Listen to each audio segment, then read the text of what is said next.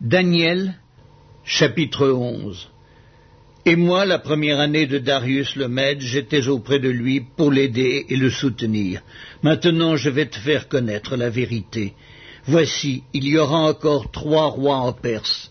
Le quatrième amassera plus de richesses que tous les autres, et quand il sera puissant par ses richesses, il soulèvera tout contre le royaume de Javon. Mais il s'élèvera un vaillant roi qui dominera avec une grande puissance et fera ce qu'il voudra. Et lorsqu'il se sera élevé, son royaume se brisera et sera divisé vers les quatre vents des cieux.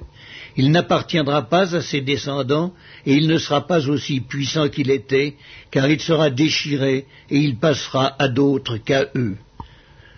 Le roi du Midi deviendra fort, mais un de ses chefs sera plus fort que lui et dominera.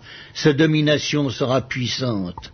Au bout de quelques années, ils s'allieront, et la fille du roi du Midi viendra vers le roi du Septentrion pour rétablir la concorde.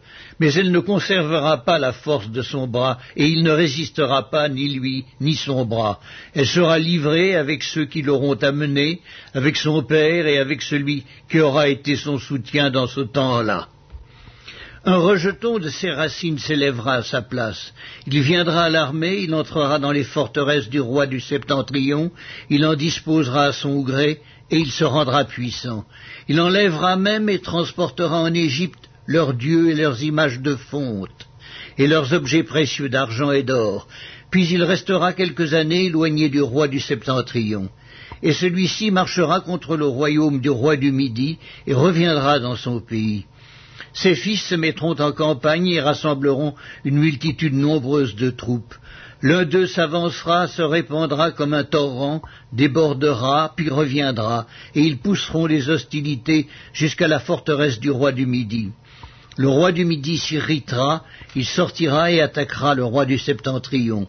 Il soulèvera une grande multitude, et les troupes du roi du Septentrion seront livrées entre ses mains.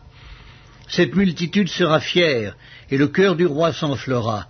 Il fera tomber des milliers, mais il ne triomphera pas, car le roi du septentrion reviendra et rassemblera une multitude plus nombreuse que la première. Au bout de quelque temps, de quelques années, il se mettra en marche avec une grande armée et de grandes richesses.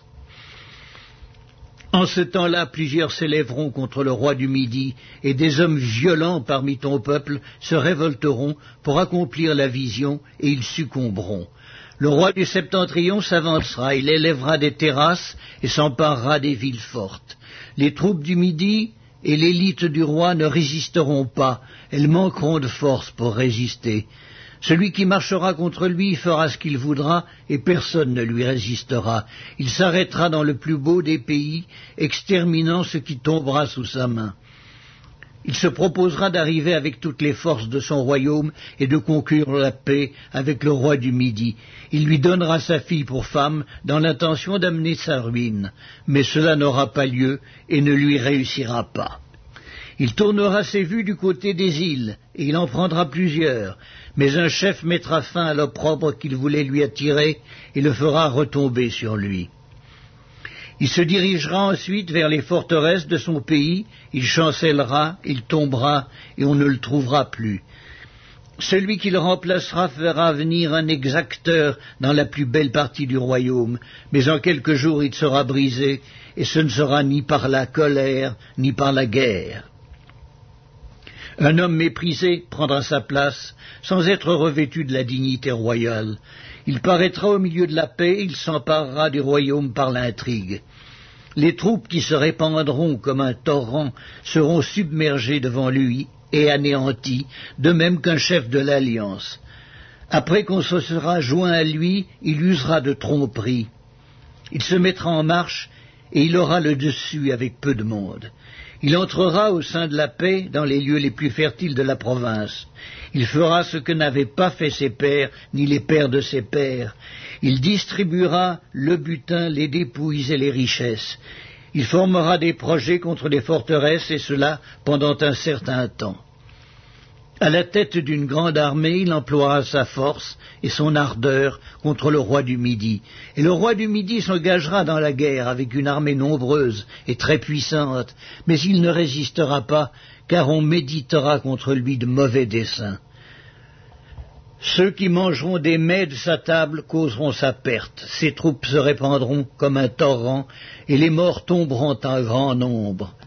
Les deux rois chercheront en leur cœur à faire le mal, et à la même table ils parleront avec fausseté, mais cela ne réussira pas, car la fin n'arrivera qu'au temps marqué. Il retournera dans son pays avec de grandes richesses, il sera dans son cœur hostile à l'Alliance sainte, il agira contre elle, puis retournera dans son pays. À une époque fixée, il marchera de nouveau contre le Midi, mais cette dernière fois, les choses ne se passeront pas comme précédemment. Des navires de Kittim s'avanceront contre lui. Découragé, il rebroussera chemin. Puis, furieux contre l'Alliance sainte, il ne restera pas inactif. À son retour, il portera ses regards sur ceux qui auront abandonné l'Alliance sainte. Des troupes se présenteront sur son ordre, elles profaneront le sanctuaire, la forteresse, elles feront cesser le sacrifice perpétuel et dresseront l'abomination du dévastateur. Il séduira par des flatteries les traîtres de l'alliance, mais ceux du peuple qui connaîtront leur Dieu agiront avec fermeté, et les plus sages parmi eux donneront instruction à la multitude. Il en est qui succomberont pour un temps à l'épée et à la flamme, à la captivité et au pillage. Dans le temps où ils succomberont, ils seront un peu secourus et plusieurs se joindront à eux par hypocrisie. Quelques-uns des hommes sages succomberont afin qu'ils soient épurés, purifiés et blanchis jusqu'au temps de la fin, car elle n'arrivera qu'au temps marqué. Le roi fera ce qu'il voudra. Il s'élèvera, il se glorifiera au-dessus de tous les dieux, et il dira des choses incroyables contre le Dieu des dieux. Il prospérera jusqu'à ce que la colère soit consommée, car ce qui est arrêté s'accomplira. Il n'aura égard ni au Dieu de ses pères, ni à la divinité qui fait les délices des femmes. Il n'aura égard à aucun Dieu, car il se glorifiera au-dessus de tous. Toutefois, il honorera le Dieu des forteresses sur son piédestal. À ce Dieu que ne connaissaient pas ses pères, il rendra des hommages avec de l'or et de l'argent, avec des pierres précieuses et des objets de prix. C'est avec le Dieu étranger qu'il agira contre les lieux fortifiés, et il comblera d'honneur ceux qui le reconnaîtront, il les fera dominer sur plusieurs, il leur distribuera des terres pour récompense. Au temps de la fin, le roi du Midi se heurtera contre lui, et le roi du Septentrion fondra sur lui comme une tempête, avec des chars et des cavaliers, et avec de nombreux navires. Il s'avancera dans les terres, se répandra comme un torrent, et débordera. Il entrera dans le plus beau des pays, et plusieurs succomberont. Mais Édom, Moab et les principaux des enfants d'Ammon seront délivrés de sa main. Il étendra sa main sur divers pays, et le pays d'Égypte n'échappera point. Il se rendra maître des trésors d'or et d'argent, et de toutes les choses précieuses de l'Égypte. Les Libyens et les Éthiopiens seront à sa suite. Des nouvelles de l'Orient et du Septentrion viendront l'effrayer, et il partira avec une grande fureur pour détruire et exterminer des multitudes. Il dressera les tentes de son palais entre les mers vers la glorieuse et sainte montagne. Puis il arrivera à la fin sans que personne lui soit en aide.